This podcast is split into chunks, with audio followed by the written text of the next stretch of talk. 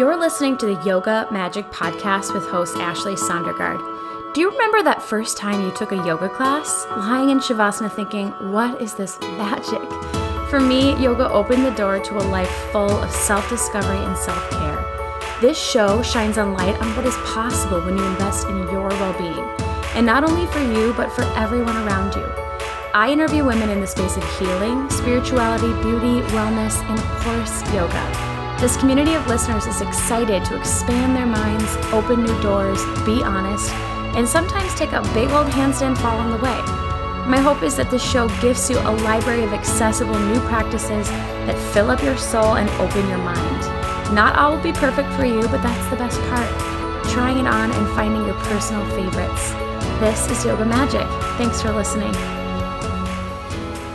Hello and welcome to the Yoga Magic Podcast, friends. I'm your host, Ashley Sondergaard. Thanks so much for being here. I'm a longtime yoga teacher and astrologer, a mama of three little girls, and I'm so excited to be talking about this topic today. It's actually something I've never discussed yet on the show after almost 200 episodes. That kind of surprised me, and that is yoga therapy. So I've always been really curious about this modality, about yoga therapy, how it differs from group classes who it benefits, like who might come to it. And I came across today's guest, Meghan Foley, through one of my favorite yoga studios here in the Twin Cities, Blooma. And I told Meghan before we chatted, I'm so curious about this and I, don't really know anything. And Meghan really opened my eyes to the many ways that yoga therapy can help people. You know, she's also an Ayurvedic practitioner, and we get into so many awesome details on the shifting of the seasons and specific Ayurvedic practices for spring.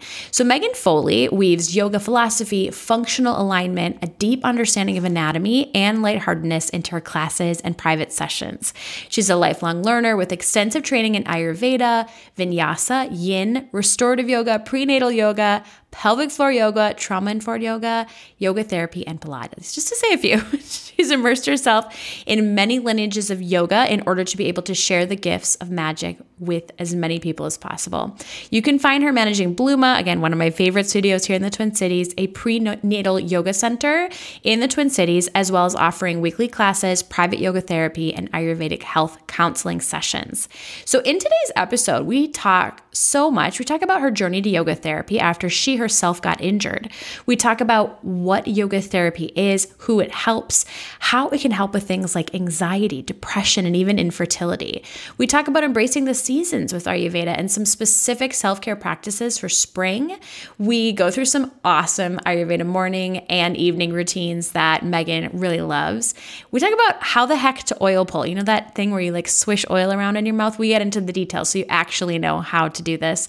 And where can you find your dosha? That's your constitution in Ayurveda. How can you figure that out for yourself?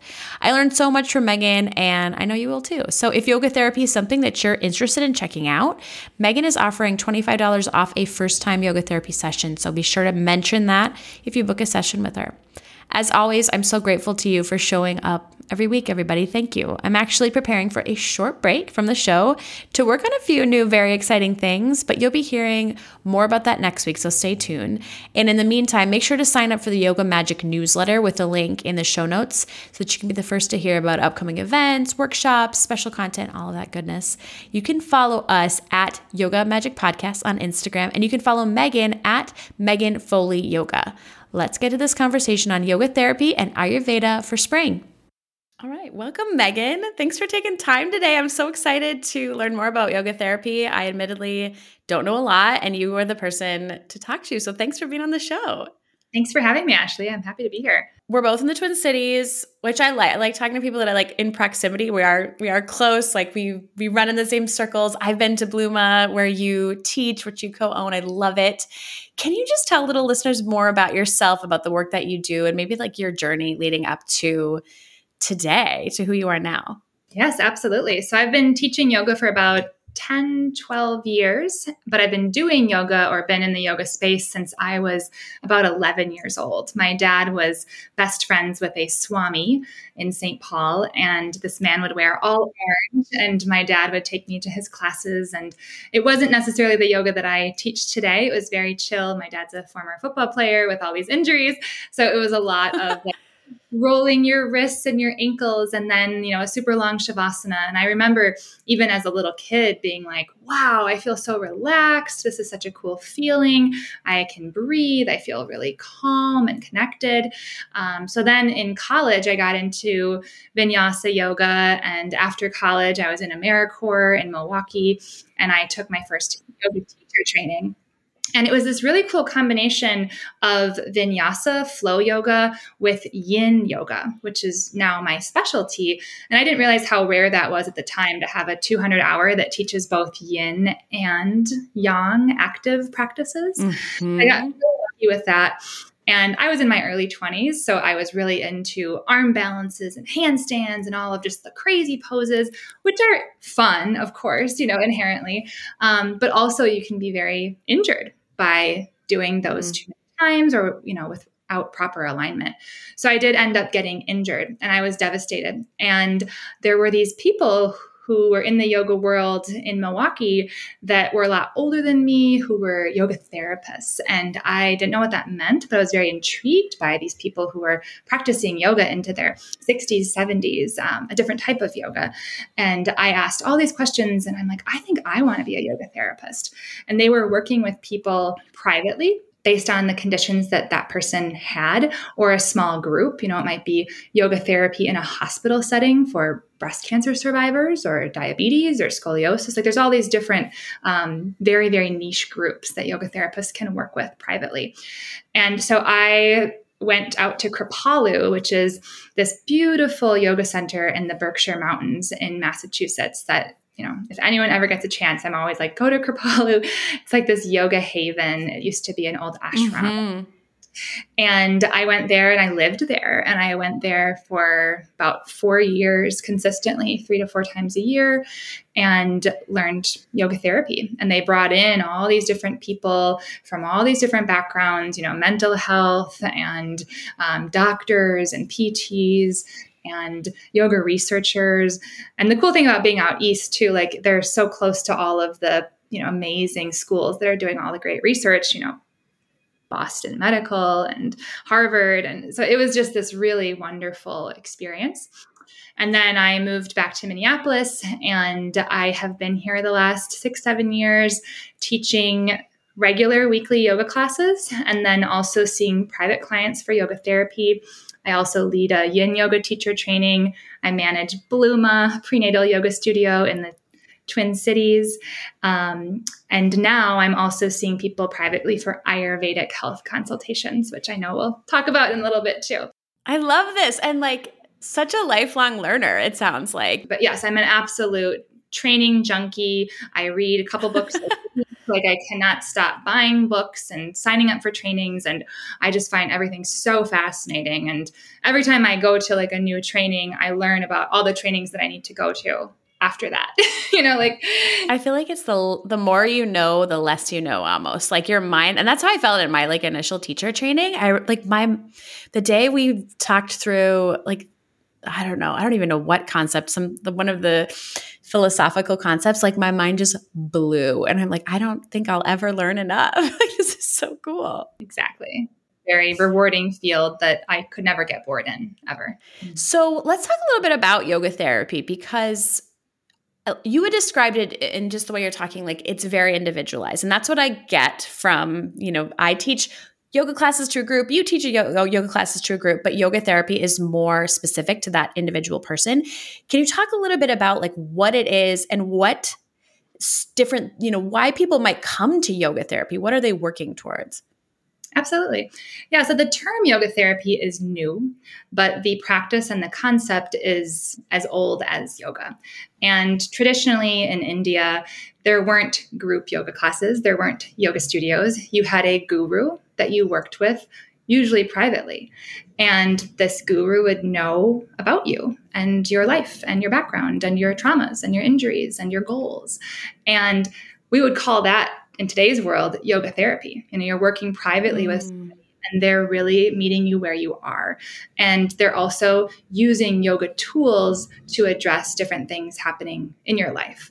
And yoga therapy, every session is so different. So sometimes I meet with people who they have an injury, a physical injury, and we might meet like once or twice and a couple alignment cues of like, hey, like, don't fold like this, you know, fold using your quads and your, you know, core muscles a little bit more, and we can remedy some of those physical injuries.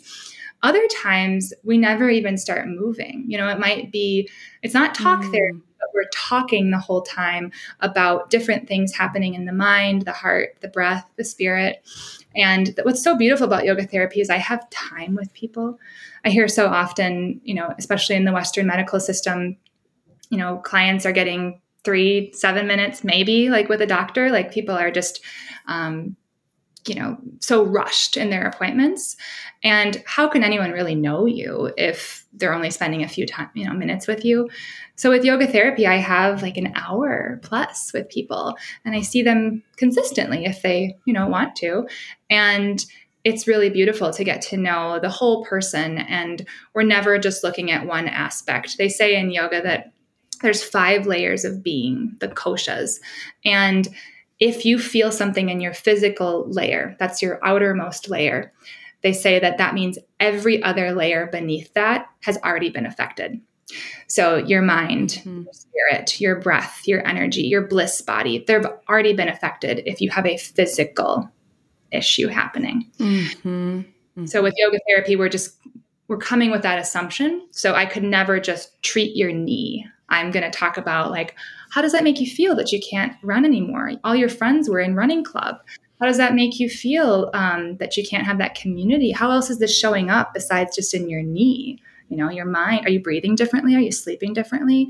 So we get to talk about all those things in yoga therapy. This is so necessary. And I don't know if you experience, I'm sure you do uh, since you're a yoga therapist, but like I, as a yoga teacher, feel like people will come to me with their deepest darkest secrets. Like it's one of those like yoga therapies definitely or rather yoga teachers hold that position of like i'm open and warm and i i want to help you. And sometimes i'm like I'm so happy you shared that with me. I don't think I can help you in this yoga class. And like what you're saying really can, right? Like we can get to a little bit deeper into this. And as it's showing up in the physical form, like address that. So you're saying it's not just asana that you're doing in these sessions. You might, would you do like breath work or like what are some of the other tools in a session? So, just like in yoga teacher trainings with all the different varieties that are out there, you know, some specialize in anatomy, some specialize in pranayama. Same with yoga therapy. You're going to find certain yoga mm-hmm. therapy that are really, really heavy on learning the actual like medical conditions and learning about functional medicine. You're going to find other yoga therapy schools that are going to be more philosophy driven, more um, mantra or mudra driven. So I have this unique blend of functional yoga therapy. So, very, very good understanding of functional anatomy and how to move the body uh, in alignment. And then Ayurveda which is considered the sister science of yoga, which looks at your diet, your sleep, the herbs that you're intaking, the type of breathing that you need for your certain condition or time of life, looks at the seasons. Are you eating seasonally? It looks at the stage of life that you're in. So it's this very personalized approach to healing and wellness paired with like postural functional alignment, which is my other specialty. So in my yoga therapy sessions, like we can pretty much cover everything. You know, we're looking at um, from you know your practices from what you wake up in the morning and do your daily routines all the way to you know what do you do before you sleep and i can bring in breath work and some postures for sure uh, mudras different you know things you can do with your hands that direct energy a lot of like affirmations as well some inner child work. Like there's there's just so many different tools to pull from um, with my particular training. So there's like would you say there's like an intuitive element to it to what to offer up to somebody? Like you kind of tap into yourself? Absolutely. And you have to be very clever about like who you're working with and the approach that you're taking with them. Because sure. one approach with one person might be the medicine, and that same approach with somebody else would not work at, at all. So there's um, kind of a funny little phrase in Ayurveda that says with Kapha people. So Kapha people are more earth and water element people. They're a little bit stuck in the mud sometimes, but they're pretty grounded. And with those kinds of people, you're supposed to behave like a coach. So you're like, let's go, let's get up, let's move, right? Let's rest And then with pitta people who are fiery, ambitious, driven, prone to, prone to burnout, they have podcasts, right? Like they get shit done, yep, right? Yep. Um, if you were if you were that coach with them, they that wouldn't work. So you have to treat them like a peer. There has to be buy-in. There has to be mm. collaboration. They have to believe your credentials are worthy of their time, right? And then with Vata people, Vata people are, are creatives. They're air in space, they're flowy, they're fun, but they can also be forgetful, anxious, can't, you know, keep a calendar. They can kind of struggle with routine. So with Vata people, you can really be like a taskmaster. You can really be a little bit more um, demanding and controlling with them in a very like good way, of course. Mm, um, yeah. Give them more structure. Where if you did that with like a mm-hmm. pitta fiery person, they would totally blow you off, you know. That's cool. I never I mean I know the the doshas, but I hadn't heard it in like that practice kind of way. That's that's really helpful. And I want to talk more about Ayurveda. Before we do, outside of injury, outside of, you know, physical injury, what are people coming to you with? Like, what are they working on? Mm, great question. And it's always so exciting to see, you know, new client forms come through because there's just no repeats. Like everybody is so mm-hmm. unique. You know, I've had people who are grieving a lost one a loved one, you know, and trying to figure out how to put one foot in front of the other each day and how do I breathe? I've, I've stopped breathing, I'm holding my breath. Um, I've had people with mm. body image issues. I have um, eating disorder clients who are trying to be more in their body, trying to connect. I have people who just genuinely want to know more about themselves through the Ayurveda lens. Um, they want to know more about yoga. I have one client who's been practicing yoga his whole life, but he was like, I want to go to that next level. I want to go deeper. Um, so it, it, can be anything, truly. I have people, a lot of anxiety, a lot of depression. Um, okay. Yeah, I get a lot of people who are like, I've tried everything. You know, I'm, at, I'm kind of at mm-hmm. the end of the mm-hmm. line here. I've, I've tried everything and, you know, I'm, I'm open to you know something i don't even know about. You know i've had that before too. People are like i'm i got signed up for this by my spouse or my friend or whatever. I don't know what yoga is. I don't know what yoga therapy is. I don't know what ayurveda is. Because at this point you know we just live in a world that's in a lot of pain. And um that's true.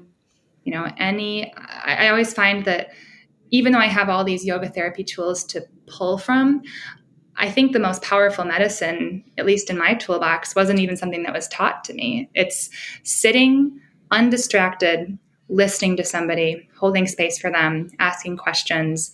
You don't have to fix, you don't have to cure, you don't have to heal. Just that powerful sitting with somebody, just that in and of itself, I see pretty dramatic effects happen for people. And that's not something like you said that we i mean in the medical industry yes but like even in our day to day i don't feel like we get to do that very often just like sit and listen to somebody. That's why I love podcasting. Is because like mm-hmm. that's all you're doing. It's just like we're having a focused conversation and like and people I'm sure respond so beautifully to being heard and being seen for the first time and I just like hadn't really thought of that when when thinking about yoga therapy. It's like okay, yeah, like just being with them and being present. You had talked anxiety and depression. You had mentioned that. Like what obviously every person's very individualized individualized but like what might that session look like what might somebody who is struggling with anxiety look like in a yoga therapy session mm-hmm. so i usually approach it from the ayurvedic perspective which is that mm-hmm. we live in this world that has too much vata energy, which is that air and space element to energy. And air and space inherently lacks earth, and earth is what grounds us, what nourishes us, what calms us down. So if you have a phone, if you have a car, if you have children, if you have a job, if you live in a city, these are all things that aren't wrong, but they're inherently going to increase your air element. So more movement more anxiety, more to think about, more mm-hmm. going on. So, with that underlying assumption that everybody probably has excess air going on, then we get to look at your life from every angle. Where can we infuse it with more earth element? And so you can think about this from like a super literal perspective, like, I'm going to walk barefoot more often in the dirt, right? That's actually earth. Or I'm going to, you know, put my feet in the water this summer. That is getting close to the earth. It can also be a little bit more abstract, like I'm going to do more calming meditations versus climbing to the top of the mountain meditations. I'm going to focus more on the downward current energy, the exhalation. We can look at the foods. Are you eating popcorn? That's all of that air element.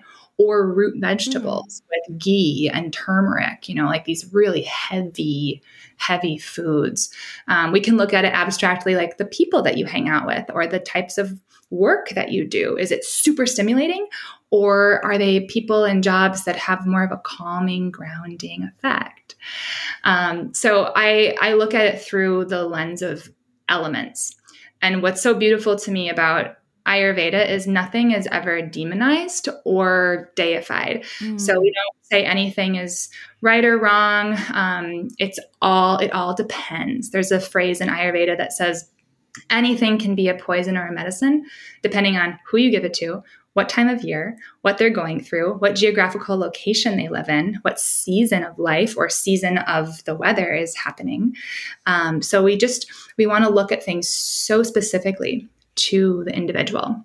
I love all those tangible ones, and I know we're going to talk some seasons stuff. One other question about yoga therapy and like the different um, I don't want to say ailments because that's not really what we're like going for, but reasons why someone might seek out a yoga therapist. And you had mentioned on your website around fertility.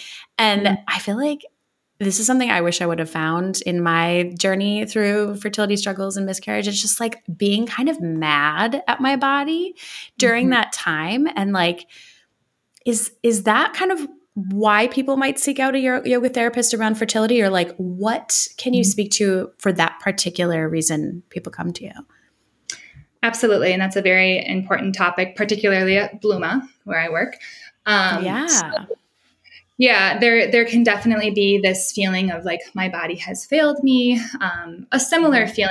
I work with people who are injured. They'll say like my bad knee, right? My bad shoulder. You can see that as well with um, infertility, right? Like my my reproductive system is not serving me.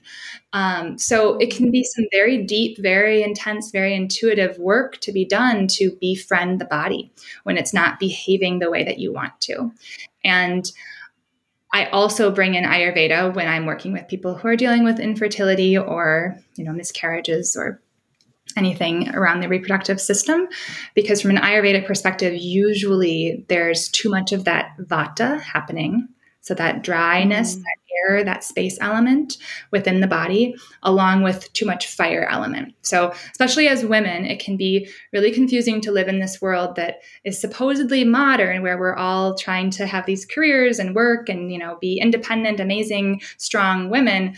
Um, that's fire energy which is great for you know getting to be this amazing career woman however fire energy is really hard on the body and it zaps us of mm. our suppleness our softness, our oiliness. And during pregnancy, particularly from like an Ayurvedic perspective, um, for you know many centuries, like in India, this is a time of less, less doing, more insulation, um, more of that oiliness, more of those foods that are super dense and heavy and nourishing. And the Western world that we live in today just doesn't really support that.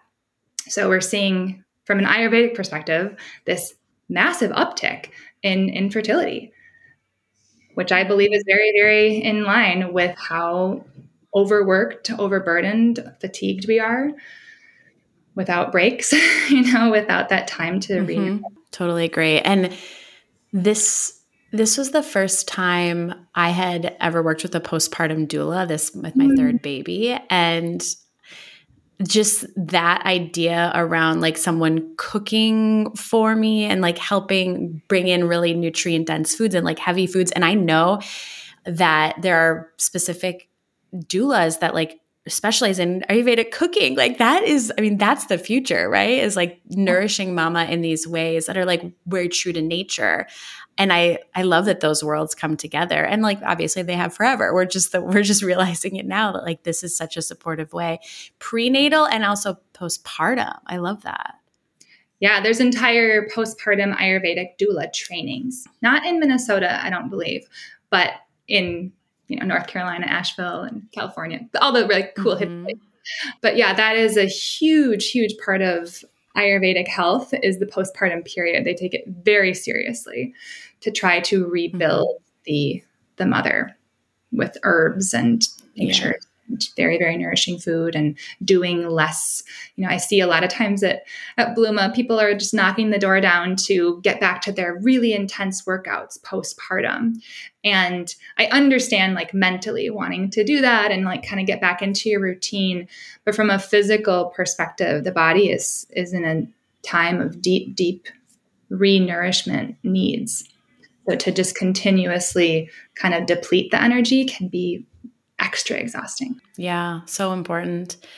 So let's talk a little bit about the seasons and with with Ayurveda and with just like how we can honor. I, I'm first. I just want to back up and say, like, I love the change of seasons. Like, it's so nice for us to be like, okay, like we're gonna do some spring cleaning. We're like shifting gears, and you know, you that feeling at the end of the summer where everything is just like kind of heavy and like really it's like hot, and you're willing, you're excited for fall to come around. Like these are so good, and we're lucky that we live in Minnesota where we get to experience those. And from an Ayurvedic perspective, there's I don't want to say hack, but like that's kind of what it feels like ways to like hack it, to like embrace the seasons through your own practices on a day to day basis. So I don't even know, I don't know what we're in now, what we're transitioning to from like winter into spring. Can you talk a little bit about that particular transition? Yeah, absolutely. So Ayurveda, maybe I should just back up just a little bit too. Like the word Ayurveda means the science yeah. of or the science of life. Sometimes you see it the quest for longevity. And one of the main causes of illness, according to Ayurveda, is resisting or fighting the seasons.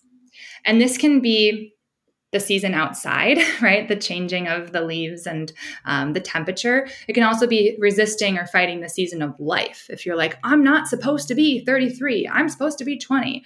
That's also a way to create oh, imbalance Speaking to my soul. Oh my gosh. Right? True. We see that as well. Um, so if you take that same kind of mentality into the seasons in Minnesota, I mean, I swear, like nobody can actually see each other here without talking about the weather. It's like our favorite pastime. And it's not usually how great the weather is. It's this resisting or this fighting of it shouldn't be like this. It shouldn't be this cold in April. And what that does is creates an imbalance because it is this cold in April. And if we accepted it, if we said, you know what, it's cold today, it's kind of, you know, dry, it's kind of gloomy. In Ayurveda, opposites bring balance. So if I know it's cold, kind of dry, kind of gloomy, I'm going to bring in warmth that could be physical warmth, like a sauna, a hot tub, um, a hot yoga class. It could be warmth in my spices, black pepper, cayenne. It could be um, warmth in my breathing practices, focusing more on like a inhale, a Kapalabhati fire breathing, a bellows breath, um, just getting things circulating. And we are moving right now from winter season, which is vata. It's that air space element into kapha, which is earth and water. And you see this the snow is melting, there's some mud, there's some goo, right? It's just kind of like swampy out there.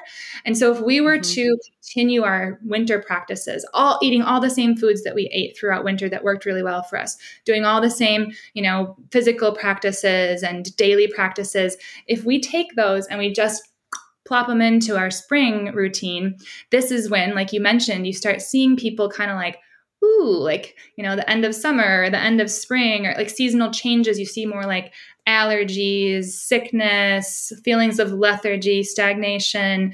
Um, because we're supposed to change with the seasons. And you watch the animals, they don't get mad that it's not the middle of winter anymore, right? They're just going about their day and they're going to eat whatever is in season right now. They're not getting mad that, you know, the the chestnuts aren't here all all all year. But it can be really hard as, you know, westerners to know what's in season. You go into the grocery store and it's like, "Oh, I can get bananas all year round. I don't know when they're actually seasonal."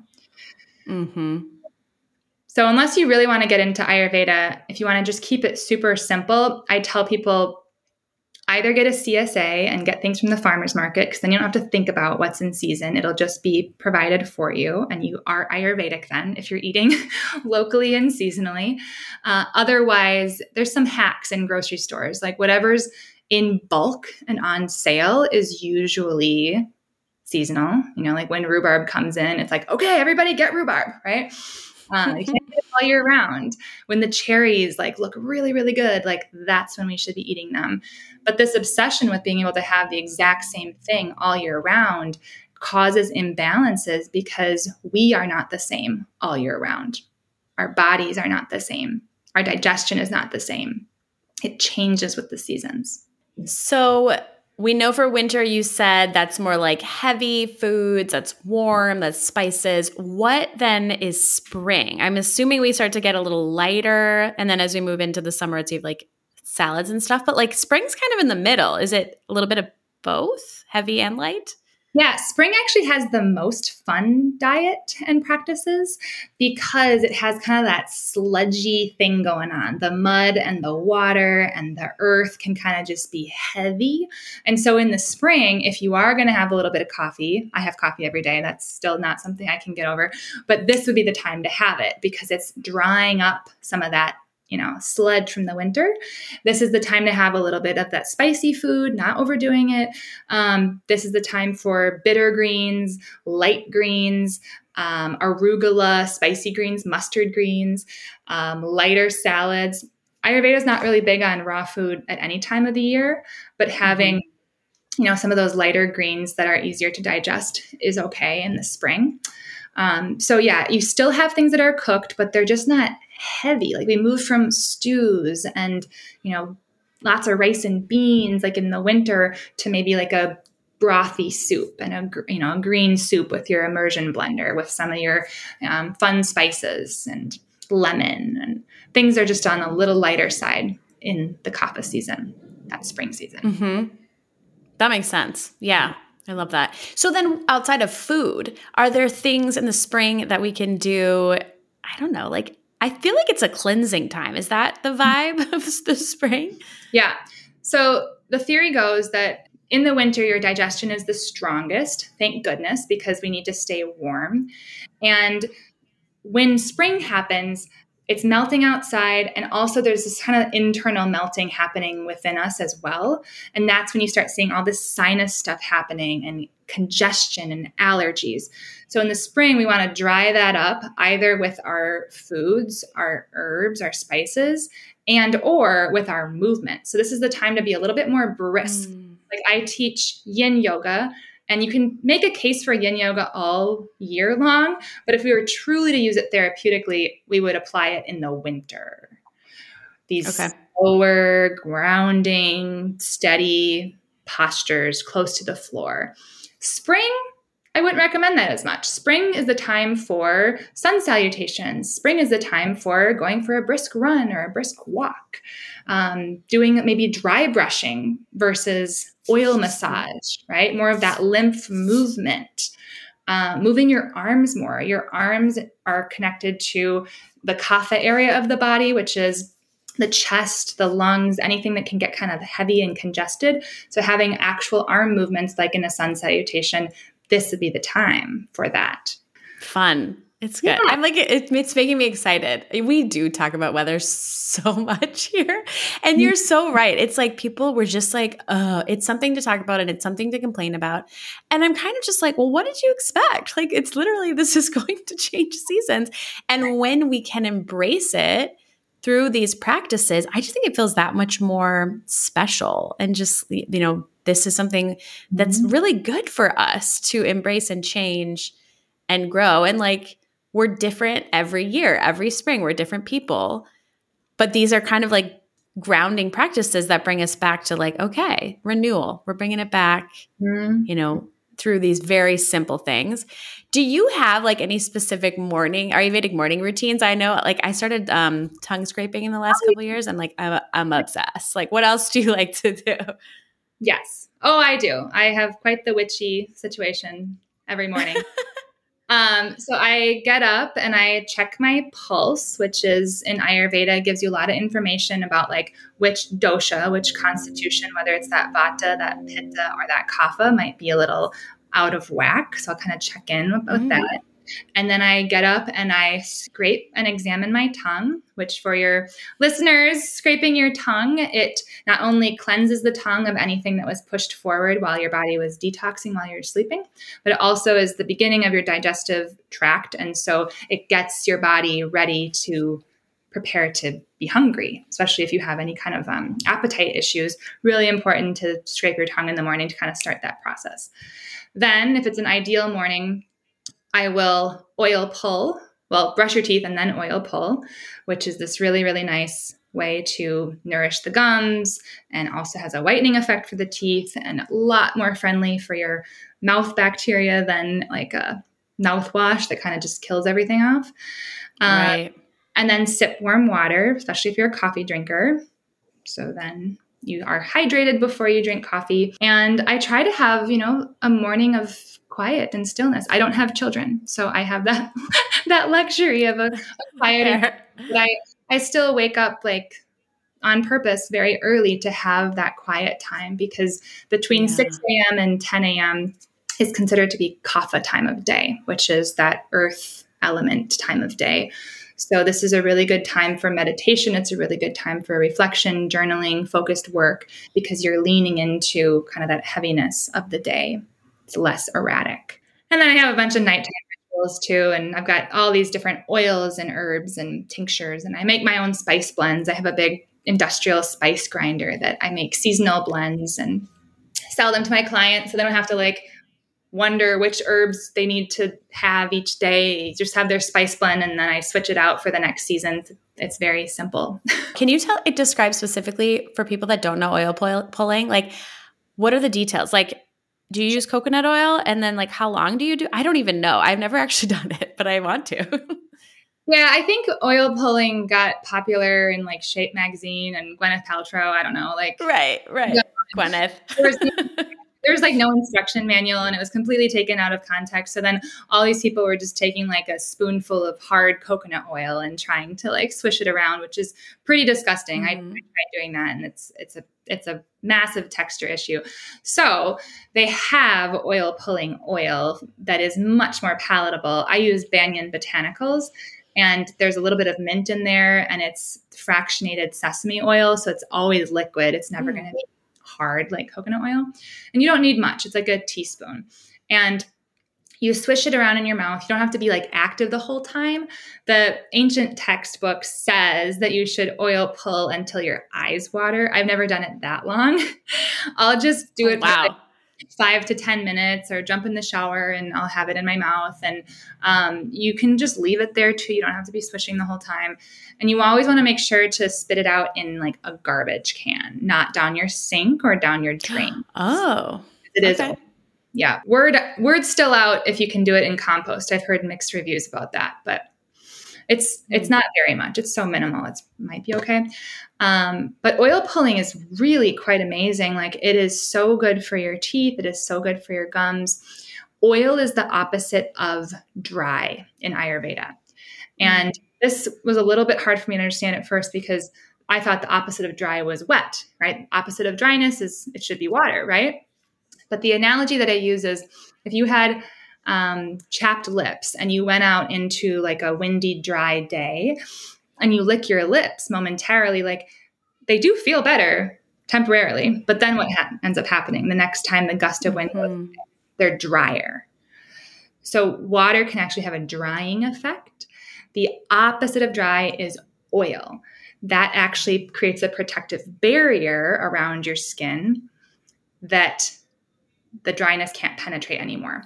So, with that said, Ayurveda is huge on oiling everything. They oil the eyes, mm-hmm. the nose, the mouth, the ears, any opening of the body, the skin. There are these elaborate rituals to do oil massage. So I'll try to do that a couple times a week, like a full body oil massage to ground the nervous system, take care of the skin. And those oils change based on the season you're in as well. Okay, cool. I, I just use the same one. I always use jojoba, but that's good to know. What season for spring? Like, what oil would you use for the spring? So, depending on like your personal dosha or constitution, if you are already kind of like an oilier person, more of that kapha sort of person, that oil and water and earth, you might not even need oil. If you do, it would mm. be a lighter oil like safflower. Um, but a lot of times, like kapha people, especially in the spring, they just don't even need it. And the way that you can check is if you put it on your skin and it doesn't absorb, if it's still just kind of like a slick of oil, you've either put on too much or your body just doesn't need it right now. Vata people, on the other hand, so Vata people are always dry, they're always cold, no matter what season they're in. They particularly struggle with the winter. They're probably going to need oil all year round. And it's pretty interesting. I actually had a, a party with all of my friends here a couple weeks ago, and we did um, well my kind of party. We did abhyanga oil massage and then we did yeah. power of yin yoga. And i said to everyone i was like just look around the room. We all put on the same amount of oil onto our arms but all of us looked different. Some people it was already dry. Their skin had just drank it. So that would be considered more of like a vata air person the pitta people they run hot they have reddish skin they have more of that fire. So they don't need quite as much. And then kapha people sometimes don't need much at all. How can listeners find out what dosha what constitution they are? Where do you where do you tell people to go yeah, Banyan Botanicals is a really nice company that does a really good job um, describing all that Ayurveda is. So they have a quiz that you can take on there. Um, I have a quiz whenever I work with people that I send over to them. One word of caution with the quiz that I'll say is just take it all with a grain of salt because it is a very short, you know, self administered quiz that gives you a you know a decent idea like where to start um, but there's so much more that goes into it than you know a couple questions here and there to truly know your ayurvedic constitution you'd have to work with somebody and or like learn about you know pulse checking because that's how you really mm. what you are um, but you can get a decent idea of what your current imbalance might be answering those assessments that's so cool. Okay, back to your evening routine because these are all so good. I'm just like filing them away for my dream list of like morning routines. So, anything you like to do at night? Yeah, I pretty consistently oil my feet and my hands. Um, if you aren't, you know, worried about getting oil in your hair, the head is an area that responds really well to oil because this is where vata energy, that air energy, is just leached out constantly, especially if you take hot showers. That's really not so great for your vata. So having oil on the head, especially before you go to sleep, is really, really nice. Um, this isn't Ayurvedic, but I've woven it into like all of my yoga therapy sessions. I also have gotten into the trend of um, taping my mouth while I'm sleeping. Have you heard about mouth? Oh yeah, I do that too. Yeah, so yeah, good. that's made a pretty significant um, change for me, and I do think it weaves really nicely into Ayurveda and yoga because so many people have issues breathing and issues with mm-hmm. you know stress and how that shows up even when we're sleeping. And the other thing, this isn't necessarily an Ayurvedic practice, but I utilize this information daily, is depending on when you wake up at night, that tells you if you have an imbalance in a certain dosha. So every four hours mm. of the day, the prevailing elements switch. So, for instance, I mentioned 6 a.m. to 10 a.m. This is kapha, heavy, earth, water time of the day. So if we go to sleep, um, 10 p.m. to 2 a.m., ideally, we're asleep at this time because this is when the liver comes out and cleans. This is pitta time of night, fiery time of night. So we should really be asleep so our body can cleanse itself. If you're waking up, though, between 10 p.m. and 2 a.m., that can tell you, like, hmm, I might have you know some pitta going on right now tomorrow i'm going to do things that cool me off because i got i got excess heat and fire going through the mind or the, the body. If you have like a big deadline coming up, people usually wake up between 10 and 2. More common mm-hmm. though is between 2 a.m. and 6 a.m. I hear this mm-hmm. all the time, right? People like wake up at 3 a.m., 2 a.m., and they have anxiety. And the reason mm-hmm. is between 2 a.m. and 6 a.m., air and space prevail. There is no earth element. This is the vata time of night. And so mm. it's the lightest time of night. If we were not out of balance, this would still be the lightest time of night, but we would dream. We'd have these fantastical dreams, but it wouldn't wake us up. If we're waking up during that time of night, that just inherently tells me, okay, I've got a lot of air element. And tomorrow I'm going to do things that aren't quite so aggravating. I'm going to have some heavy soup. I'm going to rub my body with oil. I'm going to call that friend who talks slowly. I'm going to do my yin practice. Oh, those are so good. And I love this because you know, I work in astrology and these are all the elements and it's just in a different way, but it it mm. carries over so beautifully. And this is help making me think. So I got a PEMF mat, a PEMF mat for Christmas, um, which is like a essentially it's like a grounding mat, mm. and it it uses infrared, but it's really just like crystals. It's kind of weird, but I sit on it before bed, and like it has made such a difference with my sleep because mm. I'm a very like very air, very fire, like blah, all over the place. And to ground down before bed, because we can't get outside and walk around barefoot in the middle of winter. That's not really possible. This has been a really nice way. And like the way you're describing is just really validating. I'm like, oh, of course. Like that makes sense. We're really balancing out the elements all the time, right? In all of our practices. Exactly. Yeah. And it can get really hard for people to go to sleep when we're, like you said, living in this world that's just like, da, da, da, da, da, da. and then to try to go to sleep, you have to do something dramatic usually to go from up here to here.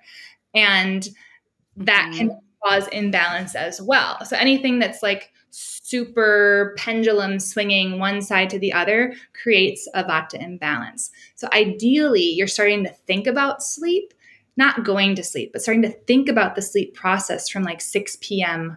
onward. So there's this gentle decline mm-hmm. until you go to sleep versus what we see more often, you know, people are watching violent shows and they're on their phones and they're eating and they're running around like and they're doing, you know, cardio at 8 p.m. and then hoping to be in bed at 10 and they who could go to sleep at that time when you're that revved up? Mm-hmm. So then you have to do something dramatic, like taking a sleeping pill, right? Or, um, and that's just it's just so hard over time on the system. So yeah, your mat sounds very interesting. I've heard about those. I've never used one, but oh, I'm obsessed. I love it. It was like the best gift ever. um, these are so good, Meghan. I cannot wait to like I like to, I'm just visualizing some like little reels that we can put together, all the fun things like people can do because they're simple, but they make such a big difference. And that's what I always try to say about self care is like, these are not, these do not have to be like, you know, huge hour long morning routines. Like the things you described, really, if you could do it in like 10, 15 minutes and it makes the world of difference. Mm-hmm if you were to give listeners just like one thing that they can do, maybe we already described it, but like something that bubbles up to the top for spring to embrace that transition, to like embrace the sort of Ayurvedic um, feeling, the vibe of spring, what would you have them do? I would say for spring, be okay with things changing in your life. So, gripping a little bit less to your routines and constantly doing check ins. Like, it doesn't mean that you change things overnight, but every you know meal that you have every yoga class that you go to every you know thing that's on your calendar each week you can still do it but just take like one minute before or after said practice and be like is this still working for me in this season? We're not getting rid of it forever. It's not this, you know, dramatic, I'm never going to see that person again, or I'm never going to take that yoga class again because it's not working for me anymore. That's not this at all. These are all tools. So you just have to check in and be like, does this tool still serve me in this season? And you'll get it's kind of like Christmas decorations. We don't leave them out all year, right? Like hopefully. um, but you still have them. So you just put them away, knowing that like once the season changes, I can pull that thing out again, or our spring clothes or our winter clothes. We're just putting it away and then, you know, bringing out what works this season. So just these little check-ins doesn't have to be some massive cleanse or detox or, you know, overhauling your life. It's just noticing does this still feel good? Because a lot of times we just keep eating the same things that might have really mm-hmm. worked well last season. But now it's like, oh, hmm, I don't feel the same. Well said. Totally agree. I love that. It's a really good reminder. So, do you work with people remotely? Like, how can listeners get in touch with you? Can you tell us a little bit about your services? Absolutely. So I teach weekly classes. About half of them are online as well. So people can zoom in for that. And that's a mix of yin and alignment vinyasa. And then I also see people privately for yoga therapy and Ayurveda, and that can be in person or online. Particularly if you're most oh, interested oh, cool. in Ayurveda, that can easily be done online. Some of the functional alignment uh, yoga that I do with people, that works best in person. But these Ayurvedic lifestyle tips and that can all be done online and we can go through your whole schedule and your you know health history and find a plan that works really well for each individual. Oh, so needed. And again, like with its transition in seasons and like people are I you said it earlier, like we're just we're struggling a little bit as you know, as a culture, like we're not feeling good. I I mean, I'm experiencing this too as and I health and wellness is my life. And it's just sometimes like you need a new tool in your toolbox. And I just like yoga therapy and Ayurveda. What a great combo. I love that. Well, thanks for your time, Meghan. This was so cool. I learned so much. Thank you for all these good tips. Like I gonna try some of these immediately. yeah, rub your feet with oil. Oil pulling, all of the good things. Like we're gonna do them all. Mm, yes. Use your spices, have fun with them. Definitely. Can you tell listeners where they can find you? Yes, I have a website, www.meghanfoleyyoga.com, and that's Meghan, M E G H A N. I'm also on Instagram at Meghan Foley Yoga and teaching regular classes in Minneapolis in person and online, as long as well as workshops and teacher trainings throughout the year. Awesome. Thank you so much, Meghan. I appreciate it. Thank you, Ashley. Thanks so much for tuning in, everyone. Thanks to Meghan for sharing your gifts today. Check out her info in the show notes. And remember that you can get $25 off your initial session when you mention this show. Thanks again, everybody. I will see you next week.